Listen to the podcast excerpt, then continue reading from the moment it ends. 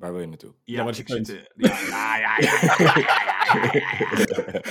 voor, voor consultant was het ideaal geweest. Gewoon allemaal al die minuten nu geschreven, maar geen punt gemaakt. ja, nee, ja, eens. Dit is trouwens wel de manier waarop een, consultant het hoort te doen.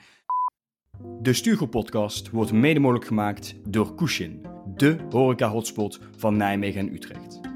Je kunt niet alleen bij de fysieke locaties van Cushin terecht voor een heerlijk bakje koffie, maar je kunt jouw koffiebonen of cups ook thuis laten bezorgen.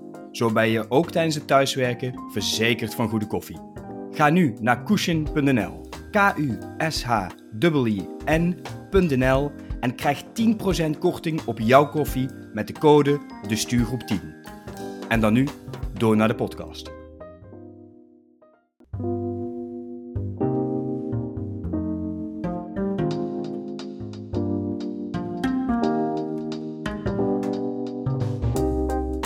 Dit is aflevering 54 van de Stuurgroep podcast. Deze aflevering gaat over onze peperdure collega's, de consultants. Ik ben Koen en ik zit hier met de man die zelf eigenlijk consultant is. Ik vind het bijzonder dat jullie met mijn uurtarief mij zo lang kunnen veroorloven hier.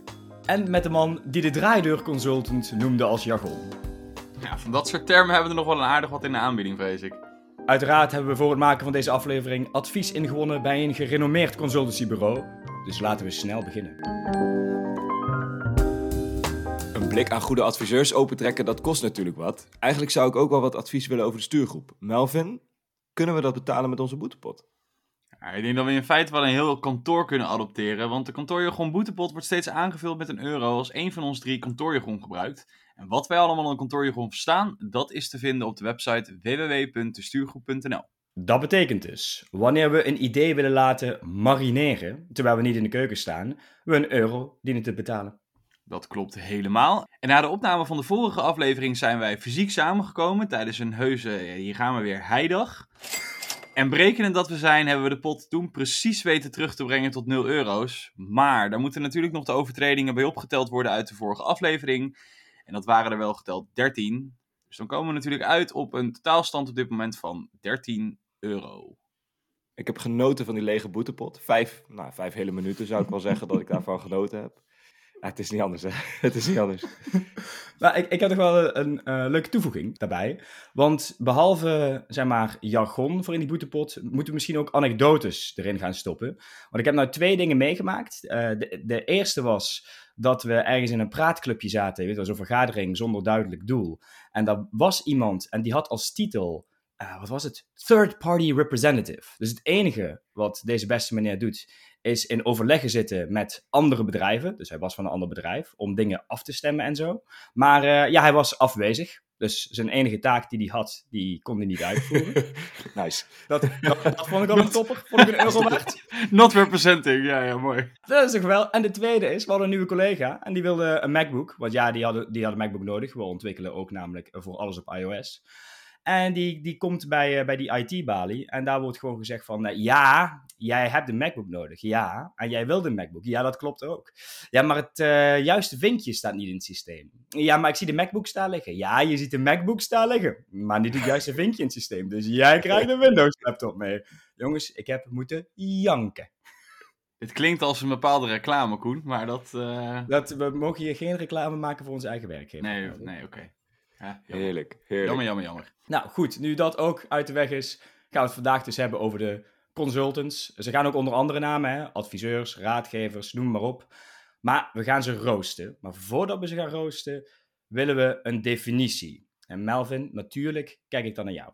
Ja, ik denk dat we tijdens deze aflevering het over twee typen consultants kunnen hebben. De eerste zijn de collega's die interim aan de slag gaan. Oftewel, die worden vaak ingezet om een vacature tijdelijk in te vullen. Of om iemand tijdelijk te vervangen. Of omdat ze gewoon bepaalde kennis, expertise hebben die tijdelijk nodig is. De tweede groep, dat zijn wat mij betreft de echte consultants. Die eh, maken namelijk de PowerPoint slides. Die geven advies. Die trekken na een week of twaalf dan ook gewoon weer weg. En vooral alles wat er daarna gebeurt met die slides en dat advies, daar heb je geen kassabonnetje voor met garantie. Ja, want die PowerPoint slides die liggen er dan. En dan kunnen de interne, zoals, zoals jullie en ik, die kunnen er dan voor zorgen toch dat die, dat die duurbetaalde slides dan vervolgens in corporate limbo belanden. Dat is wat we doen, toch? Zeker. Of het kan nog erger, dat eigenlijk dan collega's zeggen: hey, dat is leuk, dat lijkt op iets wat we anderhalf jaar geleden ook hebben gedaan. Laten we die uit corporate limbo slash van de plank afhalen. Ja, eh, die hoek inderdaad. Mooi, nou, heel duidelijk. Ik wil er nog wel nog wat jargon uh, aan toevoegen, want het uh, stond al bol van jargon, maar het kan beter. Namelijk dat ik vind dat die consultants niet de PowerPoint slides maken, maar ik vind ze bakken. Slidebakkers, vind ik ze eigenlijk een beetje. Dus laten we dat ook lekker erin houden. Eerlijk. En dan beperken we ons dus echt tot de, de RAS-consultants, niet tot die interimmers. Laten we sowieso positief beginnen. Dus wat zijn goede redenen om advies in te winnen van de zogenaamde consultant? Wat mij betreft kan je dat doen op het moment dat je met alle slimme koppen in je eigen bedrijf hebt samengezeten en tot de conclusie bent gekomen dat je er gewoon samen echt niet uit gaat komen dat je hulp nodig hebt. Maar dat je wel in staat bent geweest om ja, een goede opdrachtomschrijving te maken, een goede vraag te stellen wat je nou echt wil weten. Want daar schort het natuurlijk ook wel vaak aan bij, uh, bij de opdrachtgevers. Ja, het gebeurt ook wel eens dat opdrachtgevers inderdaad consultants betalen om die hulpvraag te definiëren. Dat, dat vind ik heel interessant. Exact. Dat vind ik heel interessant. Dat je dus niet eens je eigen vraag weet. Dat, dat is echt, ja. Dat dan de teller van de euro's al begint te lopen. Maar die vraag, hè, of die nou duidelijk is of niet, of die achterhaald moet worden, moet dat een inhoudelijke zijn? Of kan dat ook, weet ik wat, uh, we willen beter samenwerken. Ik noem maar een slecht voorbeeld. Als het iets concreter kan zijn dan dat, hè, welke teams in, met welk doel dan samenwerking verbeteren, werken voor klanten, uh, intern als team gewoon uh, een, een, beter teamgevoel krijgen, ja, dan, dan als je dat iets concreter weet te maken, dan hoeft het wat mij betreft niet altijd specifiek inhoudelijk te zijn. Dan, dan ga je veel meer misschien naar die interimers toe die gewoon aansluiten bij een team om een bepaalde kennis in te brengen. Maar die consultants, ja, die stel je wel een bepaalde hulpvraag. Of dat nou meer op een proces is of meer op inhoud, dat, dat weet ik niet. Maar ik ben het helemaal eens met Melvin dat die hulpvraag er ligt. Koen, wat jij, wat jij dan zegt, hè, is op het moment dat je die vraag stelt, dan weet je dat je gewoon drie extra workshops voor je kiezer gaat krijgen om eerst tot dat stukje te komen. Ja, nee, dus dat is gewoon, nee, maar dat is oprecht, dat is jezelf op de kosten jagen. Dat weet je gewoon vooraf. Precies, dat je eerst 50.000 euro kwijt bent en nog, nog, nog nulpunt staat. Een voorbeeld wat mij direct er binnen schiet is uh, de transitie die veel grote overheidsorganen ook hebben doorgemaakt. Rijkswaterstaat bijvoorbeeld. Daar is de mentaliteit nu tegenwoordig. Uh, afslanken van het ambtenarenorgaan noemen ze dat volgens mij. Zo, um, het afslanken van het ambtenarenorgaan. Holy tandjes. Maar zo heette dat letterlijk. Chirurgisch verwijderd. Oké, oké, oké, rip, rip, rip, rip. maar hun mentaliteit is nu, we besteden het uit Tenzij. En het allemaal onder het mom van het verbeteren van de samenwerking met marktpartijen dan. Maar als je dus een hele hoop van je eigen kennis letterlijk de deur uit bonjourd, dan, dan vereist dat automatisch zo'n situatie dat je dus al je hulpvragen nou ja, bij die markt neer moet leggen. En dat je dus altijd te maken hebt met het inwinnen van extern advies, externe kennis. Dus die hebben nu eigenlijk een soort van hun bedrijfsmodel ingericht op wij hebben zogenaamde consultants nodig. Meen je niet. Wel, wel fijn dat overheidsorganen dan gewoon ook juist de duurste variant van problemen oplossen ongeveer hebben bedacht. Want hier betalen we natuurlijk allemaal vrolijk aan mee. Voor ja, dit stukje is, tactiek. Dit is precies mijn reactie geweest ook, Melvin. Maar het mooie is dus dat we hebben gezegd, ja, we moeten dat, dat ambtenarenorgaan, dat moet afgeslankt worden. Ik heb het nu al gezegd. zodat we niet structureel heel veel belastinggeld uitgeven aan inderdaad een Rijkswaterstaat of een ander groot overheidsorgaan. Maar daarmee werk je jezelf dus automatisch in de situatie dat je dus voor duurbetaalde consultants en, en, en ingenieursbureaus, waar vroeger altijd gewoon techneuten in dienst waren bij, ik noem maar steeds weer Rijkswaterstaat, uh, moeten die nu allemaal ingehuurd worden om contracten op te stellen, om ontwerpen te maken, et cetera. Dus ja, of je nou de, het probleem of het kostenplaatje gewoon letterlijk buiten de deur verplaatst, dat weet ik niet. Maar het is vast een andere kostenpost op de balans. En dus zijn we goed bezig. Ja, het is heel interessant ik wil het één stap verder nog gaan brengen dan dit. Want dit betekent dus, Melvin, dat jij en ik via onze belastingcenten Collins een salaris betalen. Dat is uh, correct en tevens juist. Wauw, wij betalen gewoon zijn tik wij betalen zijn euro's in de boetepot. zullen, we, zullen we vanaf, vanaf nu ook maar gewoon gaan verdubbelen? Gewoon, als is, is het 2 euro. Wauw, dit is... Deze aflevering krijgt een hele andere wending. Maar goed dit is wel theoretisch, hè? dus dit zijn theoretisch goede redenen waarom je consultants in zou huren. Maar wat zien we dan in de praktijk gebeuren? Waarom worden ze daadwerkelijk bij die grote corporates binnengehaald? Ja, eh, dit voorbeeld kennen we denk ik allemaal. Maar dat is zo van die hele megalomane dingen als een strategiewijziging of een omslag van de bedrijfscultuur wilt realiseren. weet je wel, dat soort dingen. Dat niemand echt goed weet van waarom gaan we dat nou doen. Maar dat duurbetaalde consultants ons dan wel komen vertellen hoe we het zouden moeten doen.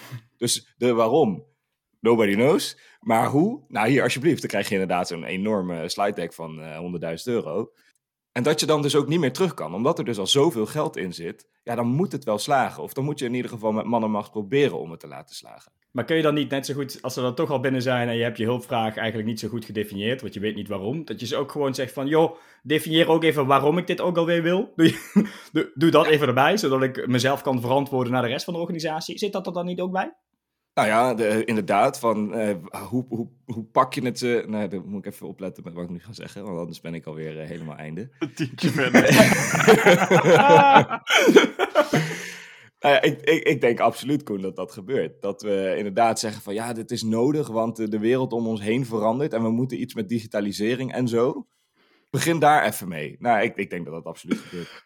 Dat klinkt echt als, godverdomme, ik heb een pot met geld over. Ik weet niet waar ik hem aan moet uitgeven. hey, jij daar, consultiebureau. Verzin even waarom ik dit naar jou ga schuiven en vertel me dan ook wat ik ermee ga doen. Dit is hoe het op mij overkomt. Maar dit is nou ook... Ja, Ik denk niet dat het, uh, dat het heel uh, ver van de werkelijkheid afstaat. Oké, mooi, mooi. Maar dit, dit is ook waarom je eigenlijk gewoon moet afvragen of bedrijven gewoon eigenlijk onvoldoende vertrouwen hebben in hun eigen mensen. Want wat jij ook zegt, Koen, er zit, er zit vaak een goede pot met geld uh, die sowieso over is om meer aan uit te geven. Terwijl ook, als je dus niet aan het afslanken bent in je organisatie, zoals Colin zei, maar je nog wel gewoon mensen hebt in jouw bedrijf met kennis, met expertise, dat je die eigenlijk gewoon overslaat en direct loopt naar een, nou ja, een consultant in dit geval dat je dus ook misschien ook zelf kan beseffen van joh, is het dan niet handig dat we die expertise, als we het dan toch zo vaak gebruiken, dat we misschien dat soort mensen niet in vaste dienst moeten nemen. Mensen die de organisatie kennen en niet iedere keer weer binnenkomen met ja, ik zou graag een intake willen doen, want dan uh, leer ik het bedrijfsonderdeel beter kennen. Wat ik al zei, dan ben je ook drie, uh, drie gesprekken verder. Dus ja. weet je, wat het dan ook nog eens vaak is, ik denk dat bij 9 van de 10 van dit soort trajecten weet men intern al lang wat eruit komt. Maar is er een soort van stempeltje op een fancy eindrapport nodig om te zeggen: het is goedgekeurd, het is approved by, nou ja, consultant A, B of C? Zodat we ons maar kunnen verschuilen achter. Ja, maar het is ook bevestigd door een externe partij. Maar we weten ook allemaal. Als je daar een hele concrete opdracht neerlegt met dit moet er ongeveer uitkomen, dan zal je het waarschijnlijk ook gaan krijgen. Want klant is koning die rapporten met die stempeltjes, of van die hobbyprojecten van iemand die een uh, luchtkasteel wil bouwen, wat toch nooit realiteit gaat worden, en dan maar een consultancypartij die opdracht geeft om het een beetje uit te werken. Dat soort shit, ja, dat, dat leidt natuurlijk helemaal nergens toe. Dat is echt pure opvulling van tijd, vind ik. Ja, inderdaad. Melvin, jij, jij spreekt niet uit ervaring. Met, Zeker niet. Met, Zeker niet. Het is allemaal, allemaal, allemaal hypothetisch. Het is allemaal, allemaal niet hypothetische voorbeelden. Alles ik, merkte dat, ik merkte dat inderdaad uit de manier waarop je je verhaal opbouwde. Nou, dit, dit is wel vrij duidelijk waarom die consultants nou echt binnenkomen. Maar als er dan zo'n figuur voor je staat, hè, ik ben wel heel benieuwd, wat zijn nou typische kenmerken van een consultant? En dat kan zowel goed als slecht zijn. Nou, aangezien het uh, bakkal is gebruikt, uh, kan ik, durf ik wel te stellen dat ze in ieder geval vaak uh, goed hun, hun, hun, slides kunnen bakken. Het, ze kunnen het er heel goed uit laten zien. Maar wat ze ook sowieso hebben, en wat natuurlijk ook gek is, sluit een beetje aan bij wat ik net zei, is dat ze, zij hebben genoeg tijd en aandacht voor een specifiek project. Oftewel, weet je, alles wat er omheen speelt, terwijl je als je in, in een bedrijf zelf werkt, daar hebben ze helemaal geen last van. Ze hebben gewoon een soort van opdracht gekregen en die kunnen ze, kunnen ze gewoon uitvoeren. Uh, en ja, daardoor kan het er allemaal wat, uh, wat slimmer en wat sneller uitzien. Uh, maar moeten we ons ook beseffen dat zij zich daar dus echt alleen maar op kunnen focussen. Ja, precies. Kijk, om ook nog even een positief punt te benoemen. Um, zij hanteren ook natuurlijk wel vaak theoretische onderbouwingen met, joh, we hebben hier gezien dat het werkt. Of wetenschappelijk is bewezen dat. Kijk, dat is natuurlijk niet per se wat wij intern allemaal zouden doen. Dus er zit ook echt wel een kern van, een, een, een kern van waarheid in. Alleen het hoeft niet altijd in een overzicht van 40 sheets. Soms komt het gewoon ergens op neer wat je ook in vier regels kan doen, op drie sheets kan zetten. En dat al die workshops ook niet nodig zijn. Soms moet je ook gewoon de klant kunnen aanhoren en zeggen: Ik denk dat jij een probleem hebt, maar dat we dat relatief snel kunnen oplossen door A of B te doen. Als je in mijn beleving een goede consultant bent, ook voor een wat langere relatie met dezelfde klant, ben je af en toe ook wel zo oprecht en eerlijk dat je zegt, joh, volgens mij maken wij met elkaar dit veel te groot of maak jij het als klant veel te groot. Maar dat heb ik nog zelf nooit zien gebeuren. Maar misschien Colin dat dat aan jouw kant anders is. ik ben het met je eens dat het absoluut uh, de, de, de consultant zou tekenen in positieve zin. We weten natuurlijk allebei dat dat niet per se gebeurt. Eens. Uh, Heeft ook een hele businessmodel als ze dat zouden doen. Zeker. Natuurlijk. Ze krijgen dan minder betaald. Of, of, ze moeten die draaideur van jou weten te optimaliseren, Melf. En dat ze gewoon steeds maar heel kort, maar wel heel vaak binnenkomen. Dat, dan kan het natuurlijk ook. Ja, ik, ik, ik zat natuurlijk in direct in mijn hoofd met, uh, met die slides. Nu, nu beperken we een consultant wel tot slidebakker, maar goed dat laten ze er dan inderdaad heel mooi uitzien. Hè? Een, een, een versie van de huisstijl die ik dan zelf nog niet eens kende. Dat zij die bijvoorbeeld al te pakken hebben. Ze hebben de nieuwste versie altijd, dat is mooi, ja. Precies, maar dat er in werkelijkheid, dat is volgens mij ook gewoon opdracht, opdracht 1a, weet je wel. Zoek de nieuwste huisstijl van de PowerPoint. Anyway. Maar dat er in werkelijkheid is de inhoud natuurlijk van die slides is 80% gekopieerd van de vorige opdracht. Die is 20% specifiek gemaakt voor die klant waar ze op die dag voor werken. Maar sluit 100% net niet lekker aan op de, op de bestaande bedrijfsvoering. Dus dat is eigenlijk gewoon helemaal kut. het ziet er dus super mooi uit. Krijg het misschien om die reden wel goed verkocht. En ik ben het met je eens, Melvin. Die modellen, et cetera, die ze natuurlijk weer hergebruikt hebben. Laten we dat voorop stellen. Vanuit andere opdrachten. Dat helpt echt wel bij um, het sluitend maken van zo'n verhaal. Maar het zijn wel allemaal rete slimme mensen. Laat ik dat voorop stellen. Ja. Ik vind het bizar hoe snel een gemiddelde consultant gewoon begrijpt. Al is het maar voor die 80% waar ik het net over had. Maar dat ze goed begrijpen waar nou echt de pijnpunten binnen een organisatie zitten. En dat ze daar hun advies dan ook wel op toe weten te spitsen. Ja, dat vraagt wel iets. Inderdaad, misschien omdat ze er gewoon tijd voor krijgen. Omdat ze gesprekken kunnen hebben met iedereen die, die gerelateerd is aan dat, aan dat probleem of aan die, aan die hulpvraag. Maar ik vind het toch wel interessant altijd om te zien dat ze echt wel heel goed, in ieder geval laten overkomen, dat ze goed begrijpen waar het nou echt om gaat binnen zo'n organisatie. Dus wat dat betreft, nou, toch ook ergens wel respect voor, uh, voor de gemiddelde consultant. Aan het einde van de dag is natuurlijk wel heel veel lullen, want dat kunnen ze echt fantastisch, kunnen ook heel goed uitleggen. Ja, volgens mij is een quote van jou, Colin. Veel lullen, maar weinig zeggen. Want wat is Ja, er dan ja, ja. echt gezegd? Dat is dan weer... Je, je loopt helemaal gewauwd, loop je een vergadering uit. En daarna ga je nadenken van... Wacht even, wat is, wat is nou echt de kern van dit verhaal? En dan valt dat vaak ook best wel tegen. Heb je alleen nog de factuur om op terug te kijken? Oh, en daar je tranen mee af te vegen. Dit waren natuurlijk allemaal hypothetische voorbeelden tot nu toe wat we hebben genoemd. Heel hypothetisch. Ik ben wel benieuwd wat jullie mooiste anekdote is met één of meerdere consultants. Nou, ik, ik, ik hou me nooit zo goed aan de spelregels, dus ik ga, er, ik ga er twee, hele kort, want ik vind het toch leuk om te benoemen. Colin heeft hem net ook al heel eventjes eh, benoemd. De draaideur, eh, ja, consultant in dit geval, oftewel heeft opdracht 1 in bedrijfsonderdeel A afgerond eh, en eh, komt daarna een maand later alweer terug bij bedrijfsonderdeel B. En zo gaan we vijf bedrijfsonderdelen af. En anderhalf jaar later komen ze weer terug bij het eerste bedrijfsonderdeel. Oftewel, is een soort van vaste, vaste leverancier. En daar kunnen we ook wel een naam voor bedenken. De, de zogeheten preferred supplier. Maar voor je het weet, ja, weet je, blijf je binnenkomen. Oh joh, Colin, geloof me. Wist jij, Ja, wat zeggen, jullie zijn waarschijnlijk ook wel me- op meerdere plekken preferred supplier, als ik het net zo Ja, hoor. precies. Maar de, het leukste is natuurlijk dat ehm, er worden sessies georganiseerd vanuit vaak dat soort consultants ook met medewerkers. Om, om ideeën op te halen, kennis op te halen en ook dat netjes te, ja, mee te nemen in het advies. Het is natuurlijk wel heel schrijnend als je dan het advies, wat in een bepaalde sessie voorbij is gekomen, één op één op een, nou ja, een van die prachtige sheets voorbij ziet komen als het eindadvies. Dus weet je, Nee. dan denk je echt, maar wacht even, Ja. wat hebben jullie dan gedaan? Hebben jullie dan een interview gehouden en de samenvatting op een, op een advies gezet? Want dit betekent eigenlijk dat je gewoon onnodig weinig vertrouwen hebt in de mensen in je eigen organisatie. Maar ook eigenlijk natuurlijk wel de beperkte toegevoegde waarde in dit geval van, nou ja, die consultants. Want met alle respect, als wij drie sessies hadden moeten hebben en het had samengevat op een paar sheets moeten komen, mag ik toch hopen dat je daar nog wel iemand in je eigen ik- ja. bedrijf voor kunt vinden. Dus Wauw. dit. Leuk man, die hypothetische voorbeelden. Ja, heel hypothetisch ook. Ik kan me hier geen, geen voorbeeld bij eigenlijk indenken bij welk bedrijf dit zou gebeuren. Nee, geen. Nee, waar, waar ik echt direct aan moet denken, we hebben het al hele tijd over slidesbakken, slidesbakken. Ik zat, nou dat is niet heel lang geleden, in, in een overleg ook met zo'n consultant. En die benadrukte gewoon even zelf, met het openen van zijn PowerPoint, dat hij toch wel hele dikke vette PowerPoint skills had opgebouwd. Nee. in, in die 7, 8 jaar dat hij als consultant werkte, en dat hij 80% van zijn werkweek vulde met het in elkaar draaien van die krengen. Nou echt, ik, kwam gewoon, ik moest gewoon lachen. Ik vond het fantastisch dat hij gewoon eh, hoe noem je dat? Met ja, toch enig sarcasme wel gewoon dat, dat zelf komt benadrukken van ja, ik ben eigenlijk gewoon een professioneel PowerPointer en ik krijg er dik voor betaald.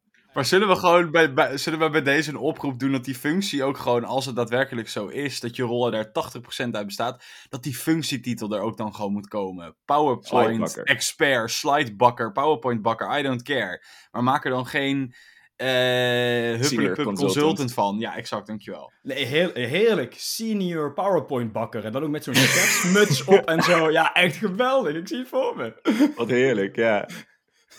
Ik, ik heb ook nog wel een leuke. Eh, ook natuurlijk super hypothetisch. Ongeveer, wat is het? eh tweeënhalf jaar geleden waren wij met collega's, dat waren geen consultants die erbij waren, kwamen wij bij elkaar om iets te verzinnen. Een idee, een propositie was het. Doet er niet toe. Nou, goed idee. Eh, misschien moeten we dat eh, gaan testen bij een consultantbureau. Hè? Kijk wat zij ervan vinden. Nou, consultantbureau 1 kwam binnen, zei: geweldig idee, super. Maar die onderbouwing vonden wij toen niet zo top. Dus een half jaar daarna was het, misschien moeten we consultbureau nummer 2 met exact dezelfde vraag op pad sturen. Consultbureau nummer 2 kwam terug en zei, jongens, dat idee van jullie, geweldig, grandioos. Zie hier onze onderbouwing. Tijd ging voorbij, er was ook nog een kleine wissel in het leiderschap. Die mensen keken nog een keer naar die verschillende powerpoints die gebakt waren. Die zeiden, nou, ik vind het toch wel een beetje een flinterdunne redenering. Ik zie graag meer powerpoints. Consultantbureau nummer 3, het duurste ook, leverde vier slide decks van ieder 170 slides op. Ter onderbouwing van wat de interne mensen inderdaad al verzonnen hadden. En nu 2,5 Wauw. jaar later, drie bureaus, vele duizenden euro's later, staan we met nog exact hetzelfde idee en nul uitvoering. Ja, dat maar we hebben, we hebben wel drie stempeltjes van externe partijen die het goed hebben gekeurd, hè? Maar en die eerste twee partijen, die vinden we niks. Die hebben dus ook de deur gewezen. En daarom dat we met de derde partij zijn beland. Ja, het is... Ah, eh, ja, ja, ik weet ook dit- niet waar dat budget naartoe gaat. Ik weet het ook In dit specifieke voorbeeld zou ik echt eh, zo'n situatie krijgen waar Melvin het al over had, dat de mensen zelf, dus de, de interne medewerkers, denken: holy fuck, waarom vertrouwen jullie niet gewoon op ons? Je krijgt zoveel cynisme hierdoor, joh. Waarom Ja. is dit nodig? Waarom? Want ook dat is trouwens nog wel één ding. Het, kost, het is niet dat dit geen tijd van je eigen mensen kost, hè? Het is niet dat deze mensen het zomaar kunnen bedenken zonder dat daarvoor tijd eh, Nee, nee, nodig nee. is van mensen uit je eigen team. Want die moeten gewoon meedoen, de gesprekken voeren, et cetera. Dus die tijd die ze daar toch al aan besteden, hadden ze ook. Nou ja, je snapt waar ik heen wil. Nou, nou, waar, waar ik heen wil, is het einde van deze aflevering. Dus dank voor dat bruggetje.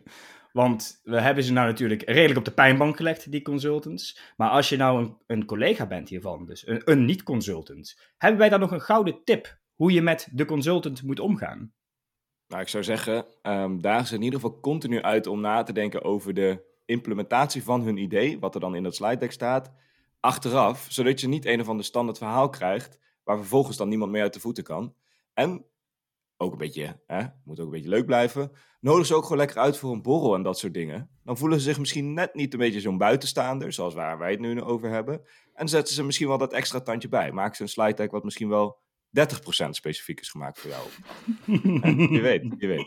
Ja, weet je, daar ga ik aan toevoegen dat... eh, kijk, we hadden het net over een soort van de geloofwaardigheid van consultants. Hè, dus omdat die powerpoints er zo gelikt uitzien dat ze ook eh, nou ja, een hoog aanzien hebben.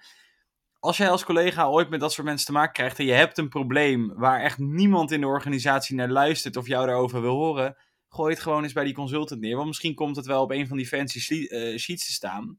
En wordt het ineens wel belangrijk gemaakt. Dus weet je, zet ze ook op een bepaalde manier in om de juiste dingen die jij tegenkomt uit te lichten in hun project. Dat is toch ook een, eh, ja, een manier van eh, er aandacht voor krijgen, denk ik. Absoluut, ja, zeker. Wauw.